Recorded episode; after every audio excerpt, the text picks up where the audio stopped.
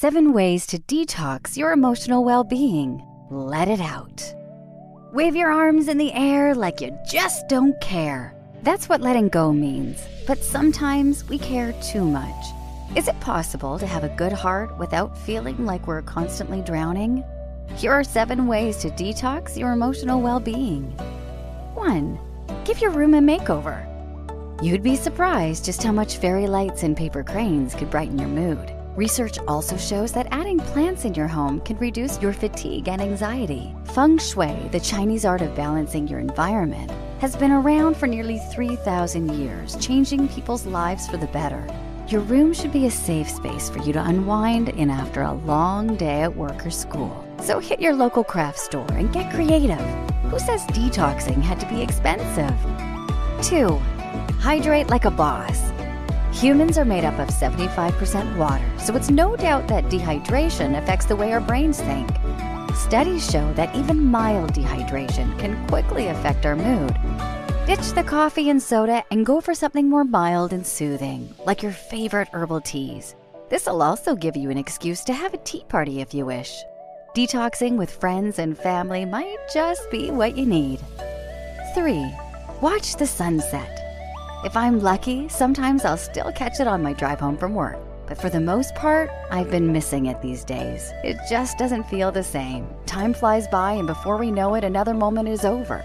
A study from the University of California proves that just being in the presence of something beautiful can make you feel more connected to your emotions.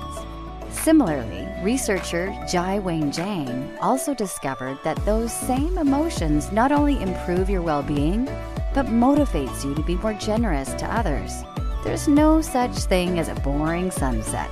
So seize the day and let it remind you that even after bad times, tomorrow is always nearby. 4. Doodle or bullet journal. When life feels messy, we don't always have the option of getting away for a vacation.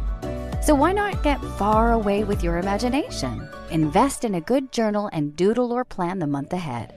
According to medical doctor Maria Rodale, the more we are surrounded by clutter, the more it slows us down mentally and physically. When your mind is filled with loud thoughts, sometimes all they need is some color and organization. 5. Revisit your favorite childhood memories. Who else here feels like growing up is overrated? Responsibilities grow by the second, and so do your bills, but it doesn't always have to be this difficult.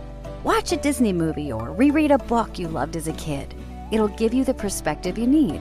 In fact, studies led over a decade by Dr. Konstantinas Sedikides shows that nostalgia can combat anxiety, loneliness, and boredom. His passion for his roots and memories led him to create a questionnaire called the Southampton Nostalgia Scale. It turns out that homesickness can help us regain strength to move forward.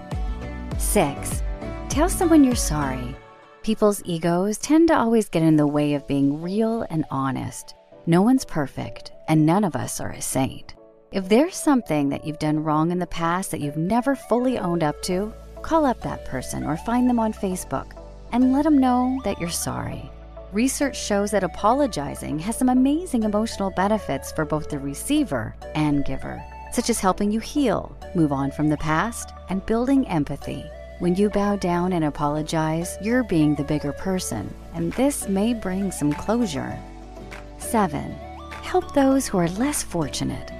You don't need to run a big charity to make a big difference. Whether it means volunteering at an animal shelter or donating to a good cause, you're doing something that matters, and this will make you feel better. In fact, you'll be surprised to hear that doing good deeds not only reduces your stress levels, but also your blood pressure, which increases your lifespan.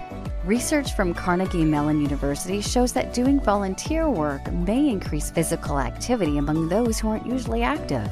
I'm lucky because I get to do something meaningful here at Psych2Go, and I want to thank you guys for being such a strong, supportive community.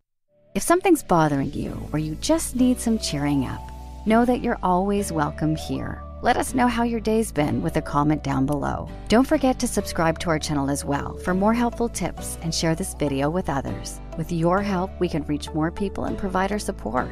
Thanks for watching.